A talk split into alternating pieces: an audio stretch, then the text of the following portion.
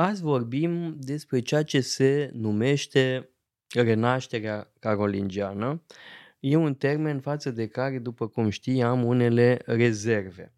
Uh, pentru că vorbim de prea multe renașteri. Uh, renașterea carolingiană, renașterea paleologilor în secolul XIV-XV în Bizanț, renașterea islamică în peninsula iberică, prea multe renașteri. Zic că e una singură bună în Italia. Renașterea din secolul XII. Secolul da, dar uh, sunt prea multe. Uh, cred că e poate mai bine să vorbim de o înflorire.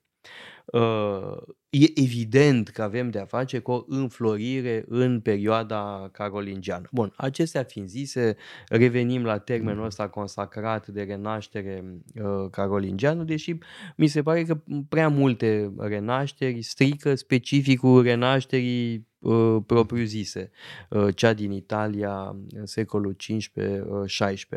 Uh, vorbind despre înflorire sau renaștere carolingiană, evident că trebuie să elucidăm care e treaba cu carolingienii. Da? Și vorbim de o dinastie care a luat locul stăpânilor fel de dinastie de mici trădători, am putea spune, da? Este de fapt uh, uh, dinastia lui uh, Charles Martel, care îi învinge pe musulmani la Poitiers, e dinastia lui Pipin cel Scurt, care bate palma cu papa Ștefan în 756, da? și se creează o alianță profundă între uh, francii uh, lui uh, Pipin și uh, papalitate. Iar uh, Carol cel Mare, Charlemagne, de aici carolingienii, uh, Charlemagne, Carol cel Mare este uh, fiul lui Pipin cel Scurt și continuatorul lui Pipin. Apoi vin băieții lui Charlemagne hmm. și o Ludovic cel Pios, care nu durează foarte mult. Trebuie să enumerăm, că e hmm. foarte important să avem clar în minte despre cine e vorba. Da? Deci Charles Martel și Pipin cel Scurt, iar apoi Carol cel Mare și uh, urmașii săi. Evident că uh, renașterea carolingiană e centrată pe figura lui uh, Carol uh, cel Mare, uh, care nu era un om uh, învățat, uh, nu știm foarte bine dacă știa să scrie, însă avea uh, o uh, idee foarte înaltă despre importanța culturii. Uh, importanța culturii, importanța învățăturii, avea sentimentul că prin asta se poate legitima, uh, prin uh, încurajarea culturii, prin încurajarea științei de carte și, în mod evident, a impulsionat eforturile în acest sens. Da? E un impuls extrem de important care vine de sus, da? vine de la Carol cel Mare. Uh, da, problema asta legitimării e esențială. Carolingenii mereu au, cel puțin la început, au o problemă cu asta, pentru că sunt niște mici uzurpatori. Cum, uh, și de asta au nevoie de alianță cu biserica, de asta au nevoie de victorii pe câmpul de luptă și au nevoie și de realizări culturale. Dar nu cred că e vorba doar de asta. Deja, Carol cel Mare este suficient de puternic, uh, cucerește în fond atâta din Europa Uh, el pune bazele unui dita mai imperiu, un reviriment al Imperiului Roman în bună măsură. Are nevoie și de oameni competenți pentru administrație. Cred că își dă seama de treaba asta și nu poți să ai așa ceva fără știință de carte. Așa cum ai nevoie de o anumită rânduială în biserică. Și iarăși nu poți să ai așa ceva decât dacă ai oameni teologi suficient de capabili încât să vină cu un program, cu un mesaj coerent, un program clar care să uh, uniformizeze acest mare imperiu. Da, Franța de astăzi, Germania, nordul Italiei, uh, Beneluxul, uh, Spania de nord, da, e, avem foarte mult aici. Uh, Așadar, uh, Carol cel Mare are grijă la capitala sa, la Aachen sau El la Chapelle, să atragă foarte mulți intelectuali, nu doar din imperiu, ci și din afară exemplu poate cel mai cunoscut este Alcuin, care venea de la York, din Northumbria. Era, vine din același loc cu Beda, venerabilul Beda despre care am vorbit. Uh, Alcuin, uh, filozof remarcabil, autor de uh, versuri, de tratate didactice, uh, dar care vine din Anglia la curtea lui Carol cel Mare, pentru că aici se întâmplau lucrurile, aici era locul cuiva foarte cuiva și nu-i vorba doar de el, dar un, pentru filozofie cel puțin, el e numărul unu. Oh, Alcuin, care trebuie spus, e un gânditor de tip uh, platonic, e platonist, se vede asta în felul în care, uh, în teologia sa, în felul în care vede problema icoanelor, pentru că nici vestul Europei nu este complet detașat de problema icoanelor. Am, am vorbit despre iconoclași și iconoduli uh, la Ioan Damaschinu. Dar Alcuin este aproximativ contemporan. E mai tânăr decât Ioan Damaschinu, da? Binișor mai tânăr. Binișor, da. Dar, bun, trăiesc în secolul VIII. Uh, Alcuin și de altfel uh, linia oficială a carolingienilor este una moderată în ce privește problema icoanelor. Uh, vedem platonismul lui în uh, chestiuni care țin de structura sufletului, un suflet tripartit. Și, bineînțeles, Alcuin este monarhist convins. Aici nu știu dacă e neapărat vorba de platonism, cât e vorba de contextul care... Deci, de sigur, nu poți fi la curtea lui Carol cel Mare, nu poți să fii uh, patronat de Carol cel Mare și să, să nu fii monarhist. Și cred că avea toate motivele de altfel. Uh, Alcuin vine din Anglia, care era frag- puternic fragmentat atunci. Sigur, sunt șapte regate principale, dar sunt și alte regate mai mici. Doar în Anglia, nu mai vorbim de Scoția, de Irlanda. Deci, cred că înțelege foarte bine cât de important este să ai o autoritate centrală care unifică și pacifică. Chiar, sigur, cu prețul unor războaie violente, dar mm, luptele la tot pasul, luptele din Anglia sunt mult mai dăunătoare decât uh, ce avem în Imperiul Carolingian. Deci, pentru aceste motive, Alcuin uh, uh, își găsește locul la curtea lui Carol cel Mare și, sigur, aduce o contribuție esențială. Da, și continuă, te rog, cu uh, celălalt uh, mare intelectual din epocă, Erigena, uh, pentru că apoi să revenim la o caracterizare generală a epocii. Da. Bun, Erigena e generația următoare, el moare prin 877. Deci e generația după... băieților și chiar nepoților da, lui Carol cel Mare. Carol cel Pleșuv, care este băiatul nelegitim, dar care stăpânește Francia. Eriugena, aș îndrăzni să zic, e și mai tare decât Alcuin. Eriugen are un program filozofic și teologic amplu. În primul rând, Eriugena știe foarte bine greacă. Rarisim în perioada aia. Nici Alcuin nu, îți pare că nu știa greacă.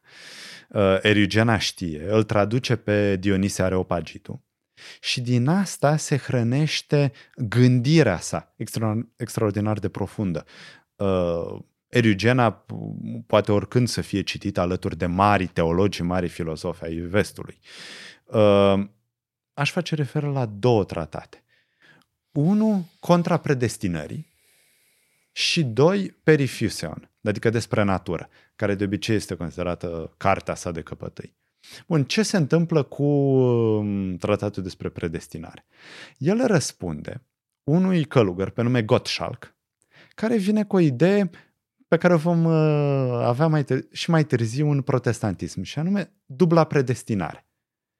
Anume, întrucât Dumnezeu este omniscient, atotputernic, da, de la crearea lumii știe exact ce se va întâmpla, uh, unii oameni vor ajunge în rai, unii vor ajunge în iad, unii vor fi buni, unii vor fi răi.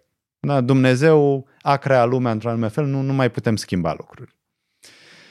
Uh, o doctrină care, bineînțeles, nu poate fi acceptată de biserica catolică ortodoxă, uh, nu poate fi acceptată pentru că asta neagă libertatea umană. Și Eriugena trebuie să scrie un tratat pentru a contra această, aceste idei ale lui Gottschalk. Și uh, Eriugena vine cu niște idei foarte interesante. De pildă, spune că nu putem să avem dublă predestinare. Uh, pentru că Dumnezeu este simplu, deci poate crea un singur tip de efect. Nu poate să-i trimită pe unii rai și pe unii în el. Ce creează Dumnezeu este o lege morală universală a Universului. După aia depinde de noi unde ne încadrăm. Dacă vom face bine, vom fi răsplătiți. Dacă vom face rău, nu. Dar asta nu înseamnă că Dumnezeu prevede rău, ci prevede doar regula jocului. Uh, de altfel, Dumnezeu nu creează și nu prevede rău, pentru că răul nu este altceva decât absența ființei. Asta e o doctrină foarte mm, platonică, neoplatonică. Uh, aș rău fiind doar neființă, rău nu este nimic, nu poate fi creat de Dumnezeu. Uh, la fel, Erigena spune că, într-adevăr, noi suntem capabili de rău. Asta, într-adevăr, este responsabilitatea noastră, dar de bine nu suntem capabili întru totul, ci avem nevoie de har divin. Erigena este atât de original în gândirea sa, încât chiar și cei care l-au angajat să scrie contra lui Gottschalk sunt șocați de anumite lucruri pe care le spune. Deci și Erigena e în pericol uh, o perioadă. De altfel e și o legendă care a fost omorât de studenții săi. Uh, acum, tratatul său principal, uh, Perifision, care se hrănește din traducerile din Dionisia Areopagitul. Uh, și aici are o uh, doctrină interesantă care pleacă de la următoarea mm, împărțire a lucrurilor pe lumea asta. Există lucruri care nu sunt create, dar care creează. Aici, evident, Dumnezeu se încadrează. Sunt lucruri care sunt create, dar în același timp creează, adică ideile sau arhetipurile din mintea divină. Avem lucruri care uh, sunt create, dar nu creează. Noi, mă rog, lumea obișnuită, lumea vizibilă pe care o cunoaștem, pentru că nu creăm în sens tare, adică nu creăm din nimic. Și avem lucruri care nu sunt create și nu creează. Surprinzător la prima vedere că există așa ceva, dar de fapt e vorba tot de Dumnezeu. Dumnezeu ca scop ultim al lumii. Uh-huh. Pentru că Dumnezeu ca scop ultim nu creează, nu se ocupă de nimic, ci doar cheamă spre El. Uh-huh. Și noi trebuie să ajungem să ne întoarcem spre Dumnezeu. Acum, sigur, fără a intra în toate detaliile acestui tratat uh, remarcabil, trebuie observat că uh, preluarea temelor platonice și temelor uh, areopagitice uh, la Eriugena uh, modelează întregul parcurs intelectual al vestului. Toma d'Achino, de pildă, Bonaventura, au elemente preluate de la mhm. Erigena, în această tradiție inaugurată de el. Așadar, fără Carol cel Mare și fără Erigena, nu s-ar fi putut scrie istoria filozofică și teologică și intelectuală a vestului. Ua, fără Carol cel Mare, aici aș vrea să completez puțin, uh, pentru că uh, tu ai vorbit despre aceste două mari figuri intelectuale. Uh, destul de diferite, că Erigena e mai mult un gânditor foarte original, foarte uh, profund, iar Alcuin este un om care se manifestă în toate direcțiile. Uh, dar un rol uh, așa cheie în anturajul uh, lui Carol cel Mare. Dar Carol cel Mare susține de pildă monahismul benedictin. Și asta e foarte important pentru că susține monahismul benedictin ca purtător de cultură, ca purtător de educație, ca furnizor de administratori, de colaboratori ai Imperiului. E vorba de o politică foarte bine gândită și cu rezultate remarcabile. Acum, de ce sprijină Carol cel Mare monahismul benedictin?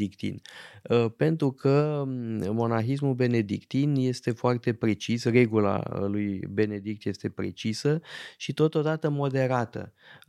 Mă rog, moderată poate nu pentru noi, dar moderată în comparație cu alte reguli monastice da, totuși regula lui Benedict e una, să zicem așa, umană, rezonabilă, care ține cont de limitele uh, umanului. Uh, și în plus de asta, monahismul benedictin se concentrează, nu așa, pe ora et labora, da, pe legătura asta strânsă între rugăciune și muncă, în cazul uh, multor abații benedictine, fiind vorba de muncă intelectuală. Uh, sigur, ne gândim cu toții la copiști, dar nu e vorba doar de copierea textelor, uh, ci și de transmiterea științei de carte. Deci, fără îndoială, Carol cel Mare și succesorii lui au un rol foarte important în răspândirea acestui tip de monahism în uh, Occident, un tip de monahism care a avut un rol considerabil în privința transmisiei uh, culturale. Uh, deci da, uh, Carol a avut norocul Alcuin, uh, succesorii lui sigur uh, l-au avut pe Erigena printre supuși, uh, dar uh, avem în cazul lor o, o politică deliberată Uh, de susținerea culturii, de susținerea uh, educației și a unui tip de monahism care uh, îmbină rațiunea și credința, munca și rugăciunea. Deci nu e o renaștere întâmplătoare, ci este o renaștere, dacă păstrăm acest termen, putem să spunem Reviriment o înflorire, sau... o înflorire datorată unei politici deliberate și sistematice. Uitați-vă pe site-ul paleologu.com, avem o sumedenie de cursuri pasionante și mai cu seamă o pleiadă de lectori excelenți.